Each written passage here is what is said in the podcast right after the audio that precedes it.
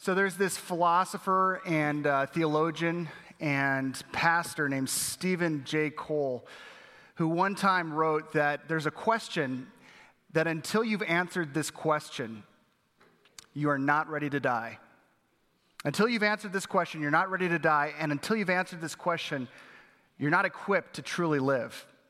And ironically, it's, it's the same question that Jesus asked his disciples uh, right around the time uh, when they were in Caesarea Philippi. Jesus was asking his disciples um, something because he understood that everyone had an opinion about him. Jesus was a very polarizing person, still is.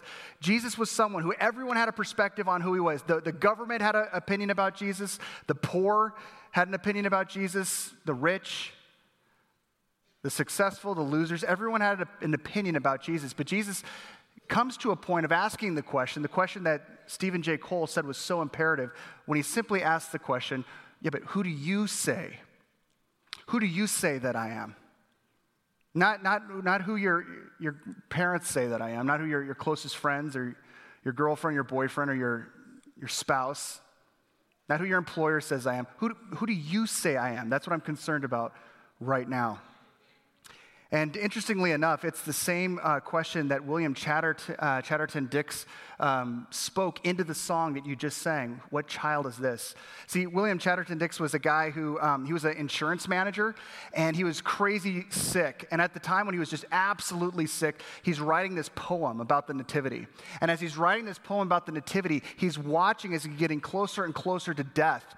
And in the midst of that, he's sensing God's presence not further and further away, but closer and closer. So that the song he started out with simply just to be this, this great Christmas poem became something that resonated on a deeper level, a question that he had been asking What child is this? A question that everyone has been asking. A lot of people are still looking for the answer, too. He asks, asks the song, and the song's title, uh, uh, the question that, that makes up the song's title, it asks the same question that Jesus asked, but from the opposite vantage point. Not, not the Son of God asking, Who do you say I am? but from the, the vantage point of the very first humans who are trying to comprehend the incomprehensible reality of the incarnation, the, this idea that God became man. And if you're looking for, for something that summarizes that, I mean, this is Christmas time, so you're going to look in Matthew, the beginning of Matthew. Some of you, like that, you read Luke, like you get into Luke 1 and 2, um, and you read that right before you open your presents. Other people are like, no, we're, we're not going to read the Bible. We go to church for someone to read the Bible to us. But, but whatever it is, we look at, at the, the Bible uh, for the Christmas story, but very few people go to John the, the, disciple that was the tightest with Jesus. Very people go to John's gospel to read about the nativity or about the incarnation that God became man. And yet, John writes the most concise and focused phrase on the incarnation we have in the Bible with this. He says simply, the Word became flesh and made his dwelling among us. The Word became flesh and made his dwelling among us. John is talking about Jesus here. And growing up in the church, this verse always bugged me because I didn't get it. I'm like, if John is so tight with Jesus, why doesn't he just say, Jesus, who's God, became flesh and made his dwelling among us? Why in the world does he say, the, does this, was, am I the only one that this is confused? Like, seriously, I'm like, why is he calling his buddy the Word? Okay, well, if it has not confused you, I'm going to spend some time on it so it confuses all of us. Let's focus in on that. The Word. Why in the world would you call your buddy Word, the Word? And, and the truth is that the more you focus in on this, the more you look at it, the more you realize it was absolutely genius if you're looking for a word to describe Jesus to use the word word. He uses word, and the word is so, the word word is so important if you've got a little kid, some of you've got little children, and when you've got little children, specifically boys, but this happens with girls too, they get to a point where they're just frustrated and they just, look, I'm done having people take things from me. That is my toy, and you stole it from me. And people, little kids, just, start boxing, right? They start going to town. And all of a sudden, you look at little Johnny and you're like, little Johnny, stop this. Use your what? Why? This, Johnny is communicating with his fists. Little Johnny communicates with his siblings with his fists. Little Johnny communicates with his classmates, his teacher, the old lady who's walking across the street. Little Johnny's all about that. Why is it that you say use your words? It's because, in spite of the fact that you're communicating when you're doing this, you're simply reacting. There's an actual truer statement within you that you can actually bat home and communicate if you actually use these incredibly important things words. Yes, actions speak louder than words, but words have a way of communicating and conveying in a focused and precise way the truest intent from our hearts. You may have been broken up before. Many of us in here have been broken up with. If you haven't been broken up with yet, the night is still young. It could still happen. But the truth is this many of us have been broken up with. And, and if you've been broken up in current times, you may have been broken up with over a text. And when that happened, you may have been someone, oh, wow, my computer just died. Uh, you may have been someone, if that happened, when somebody simply uh, texts you this reality. You may have been someone who said, no, no, no, no, no, no, no, no, no. This isn't good enough. I'm not just simply going to believe what you're saying over this because you know what? This, this doesn't cut it for me. I need to hear this from your own, I need to hear this from your own mouth. I need to hear your own what? Words. Because this could have been your mom. I have no clue. I don't no clue if this was your mom or not. I don't know, that's kind of coming in and out, Benji. I might have to have Benji come on up here. Benji loves it when I do this. He's like, How do I get on stage? All right, thank you, Benji. All right. Some of you guys um, have, been in an, like a, a, thing where you've had to get in someone's face, and if you had to, you've had to get in someone's face, and like, and you've had a friend that said, "So did you guys talk about this? Did you actually?" And, you, and you're like, "Oh yeah, I had what." Words with this person. Words are massively, massively important. Which brings me to, and I would have had a slide for this, but I don't have a slide for this. Three people the three people that come to my mind, and probably yours as well, would be Leonardo DiCaprio, Snoop Dogg, and the girl from, uh, who played Blair from The Facts of Life. What was her name? Yeah, whatever. Right? She really never made that much to me. But the truth is that these three people, these three people have something in common. And I know that it's pretty clear what they have in common. Do you know what it is? Right. I haven't met any of them. I have not met one of these people. I have not met Leonardo DiCaprio. I have not met Snoop Dogg. And I have not met the girl, whatever her name was, from The Facts of Life who played Blair. But if we rewound the tapes in time, I could show you and I could even show them that even though I have not met them, I've seen them in real life.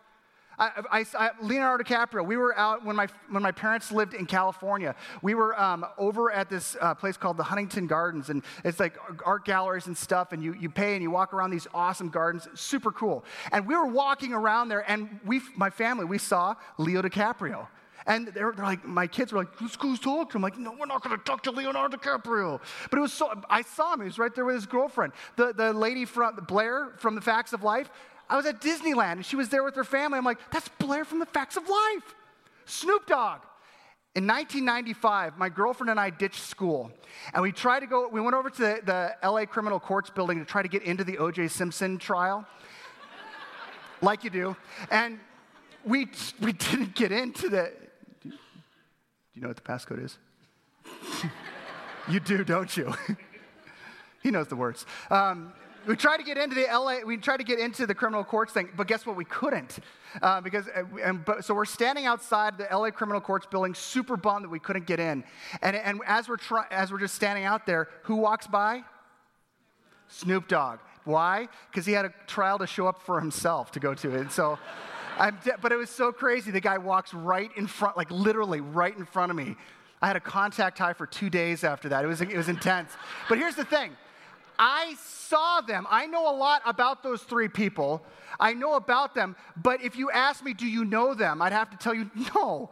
Why? Because we've never shared what? Words. Words are the thing that gets you from the point of knowing about somebody to knowing somebody. All right. Awesome. Way to go, Benji. Oh, man, you're just fantastic. There you go. Give it up for. I love that guy. Here's the thing about words words are necessary to actually go from the point of knowing about someone to knowing someone. Our world is looking for an airtight reason or argument for Christ, whether or not Christ is actually God or not. Our world is desperately looking for that. But guess what? God did not send an airtight, abstract argument for his deity. He sent an airtight person, he sent his son. And so when Jesus enters into the world, all of a sudden, what John is asserting here is John is asserting that when God wanted us to know about who he was, he sent the communication, the word, in the person of Jesus.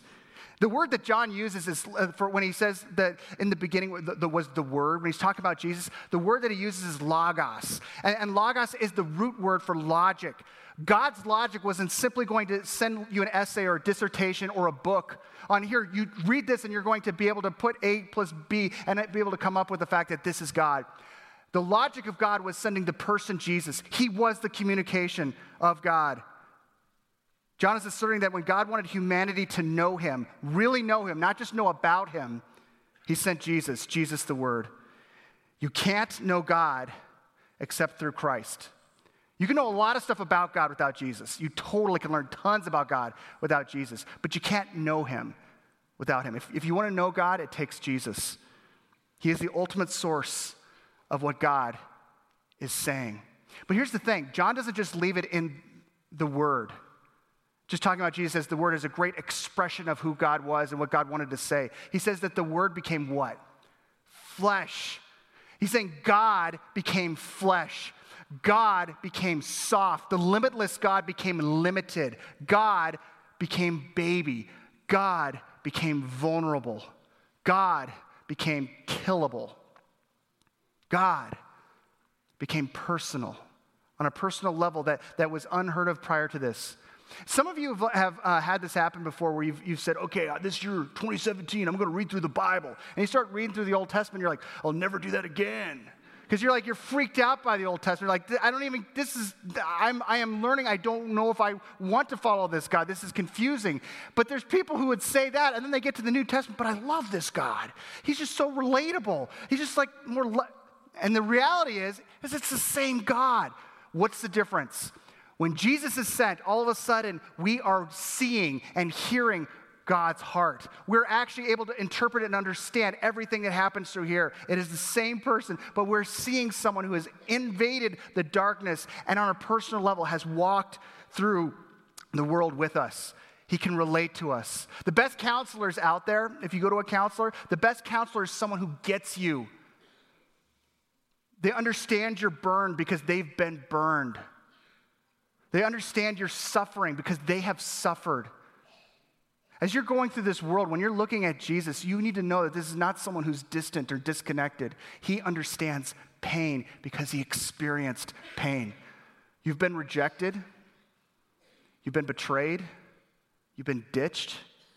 Jesus gets that. You've been alone. You've experienced the loss of reputation, the loss of wealth, Jesus gets that. You've been tempted. He gets that. And you might be like, yeah, but you don't understand. Like I've prayed to this God you're talking about, and I do, I, and it's like you're praying to a ceiling. My prayers have not been answered. When Jesus grew up from that manger baby into being on the, uh, in the Garden of Gethsemane before going on the cross, he prays to the Heavenly Father, if there's any other way, take this cup from me. And guess what? Jesus' prayer wasn't answered. You feel like God hasn't answered your prayers and you can't relate? God Himself knows what it's like to not have His prayers answered. You feel rejected by God. God Himself in Jesus knows what it's like to be rejected by God. Jesus understands everything you're going through. Earlier this year, um, late night host Jimmy Fallon lost his mom, Gloria. And that was like uh, this um, really, I mean, when, when, whenever we lose someone that we're close to, it's, it's tragic. But when someone has been like literally, like, like been someone who has, has operated like a cheerleader throughout your life or your career, it's exceptionally and exponentially more painful. Jimmy Fallon, um, his mom, Gloria, she was someone who, he, um, he, he took, after she passed away, he took a week off and just he just had to, to mourn and had to be with his family. And, and when he came back, he, he uh, just, th- just choked down tears as he was explaining how important this woman, his mom, Gloria, was to him. He explained how, how through every point and milestone in his career, she was the one when he was a comic, when he first got on SNL, when he was doing movies, and then when he got on the, the Tonight Show. She was the one who was his cheerleader, his champion. And he talked about, as he was choking down tears, how when he was a little kid, she was uh, the, the one getting him on the bus. And when he's nervous and scared about what he's about to go into, she would just grab his hand and she would tell him, Whenever I grab your hand, I'm going to squeeze it three times to let you know I love you. And then he gets older and he's going into school and he's nervous about something, and she just would grab his hand and say, Jimmy, as he got older. And now he's an adult, but still scared and insecure about life. She would pull her adult son close to her. She would grab him by the hand. And on her deathbed, when she couldn't communicate anymore, Jimmy goes to her side and grabs her hand and just squeezes. Just crying his way through this as he's explained to the audience. But he says, Listen, we've got a show though. And so let's move on. And they move on with the show. And Jimmy Fallon, I mean, he can turn on a dime. And he starts to go through the rest of the show. And, and eventually they get to the end where they have the, the musical artist show up. And they didn't have this person scheduled initially, um, but, but they, they ended up uh, ske- scheduling last second Taylor Swift because she was performing on SNL. And Taylor Swift comes to the piano and she starts to sing a song uh, from her new album, New Year's Day. And the thing that was crazy was that in the middle of the song, all of a sudden, she stops and she takes the lyrics that she had written that are on the album and she chucks them. And she inserts instead into the song about two people who love each other that are thinking back on the memories they have. She starts to talk about the fact that we know that there is a love between us because of the hand squeeze that we have when we squeeze each other's hand. Three times, I love you. And in the shadows, Jimmy Fallon loses it. And all the cameramen lose it. And the producers lose it. And every American watching loses it. After an artist performs on the Fallon show, he always runs on out there and holds their, their record and is like, ah, aren't they great? Go buy this record. But he didn't do that this time. He just simply ran over to Taylor Swift. And he gave what um, many people have talked about later as the most authentic hug that has ever been on live television. Why? Because this person took lyrics that she had previously written and interrupted those lyrics to insert something that was going to connect with this person who had lost someone, who was in darkness. In Jesus, we have something even greater than that. He's not subbed out lyrics. He didn't take out of a song some lyrics and rewrote in other things to connect with us. Jesus himself interrupted the song of our life by coming into it himself. Jesus subs himself in. The Word became flesh, which means this Jesus, who is all God, became all man. He understands you when no one else does, and yet he is the only one who can do something about it. The Word became flesh.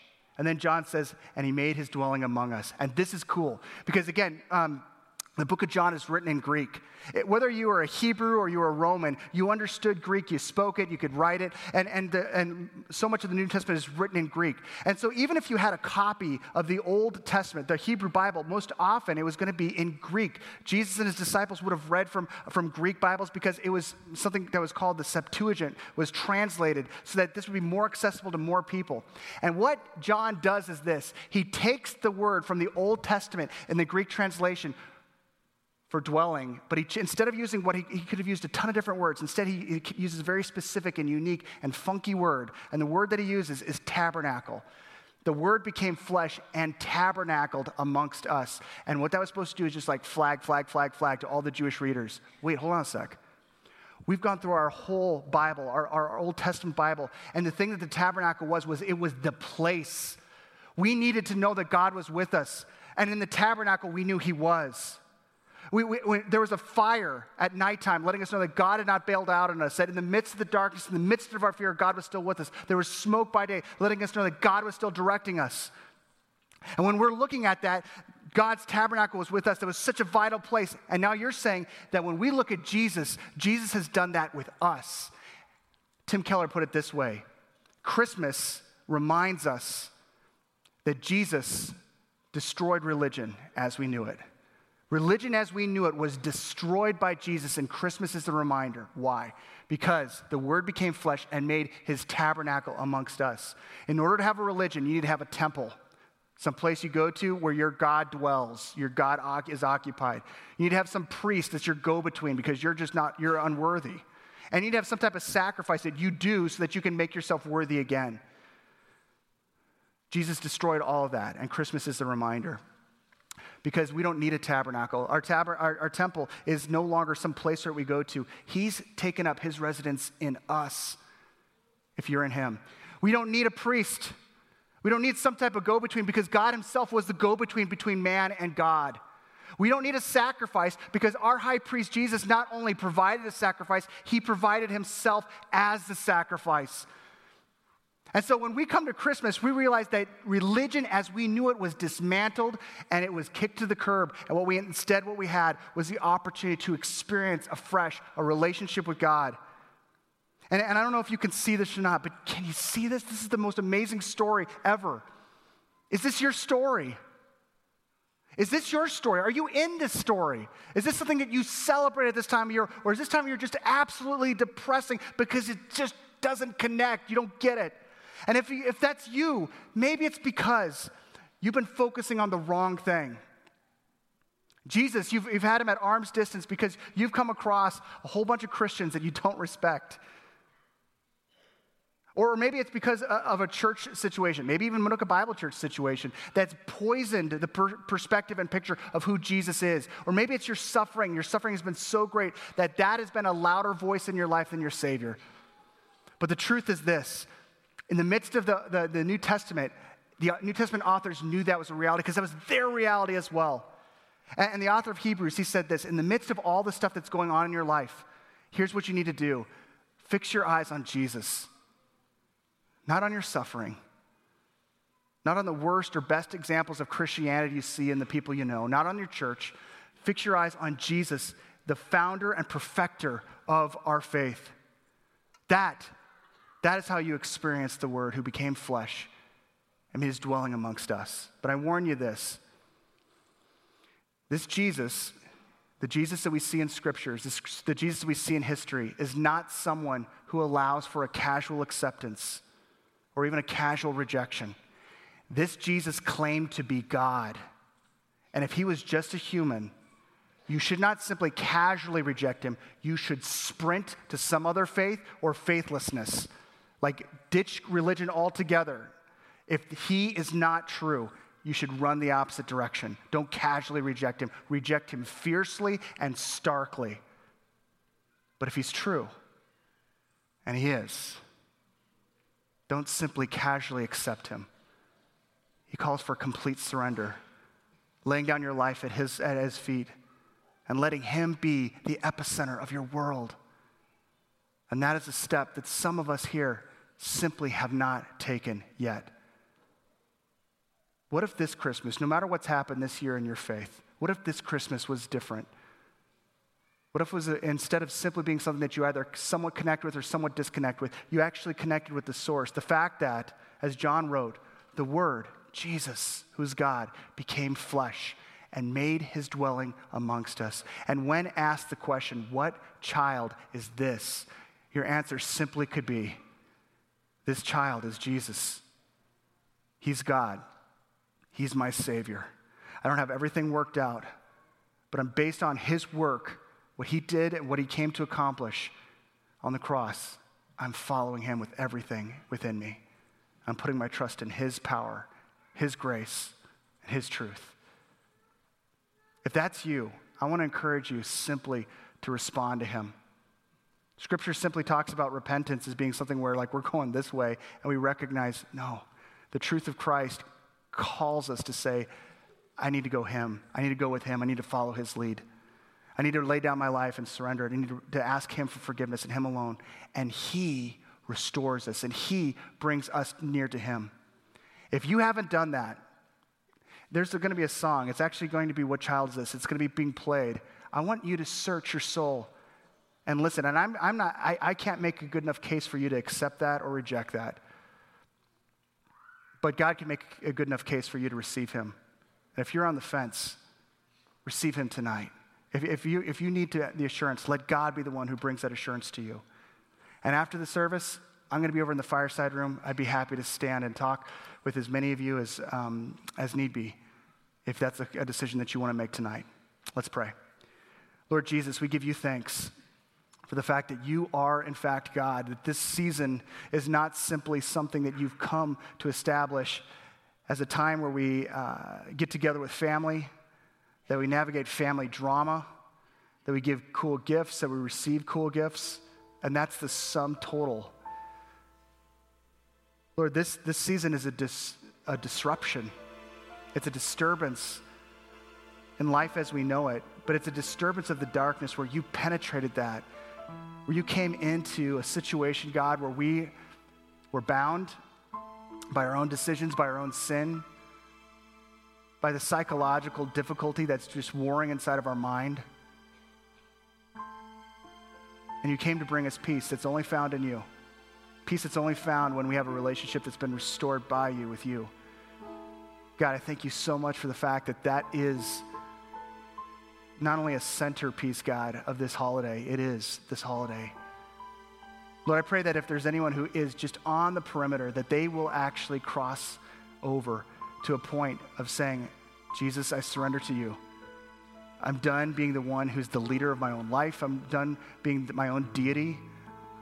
I'm done trying to make this all work on my own. I want to follow your lead from this moment on. Not just so that one day I'll see you in heaven, but so that I can see your hand and your fingerprints all over my life right now from this point on until I see you. And God, when that happens, we'll give you the thanks and the glory. It's in Jesus' name we pray. Amen.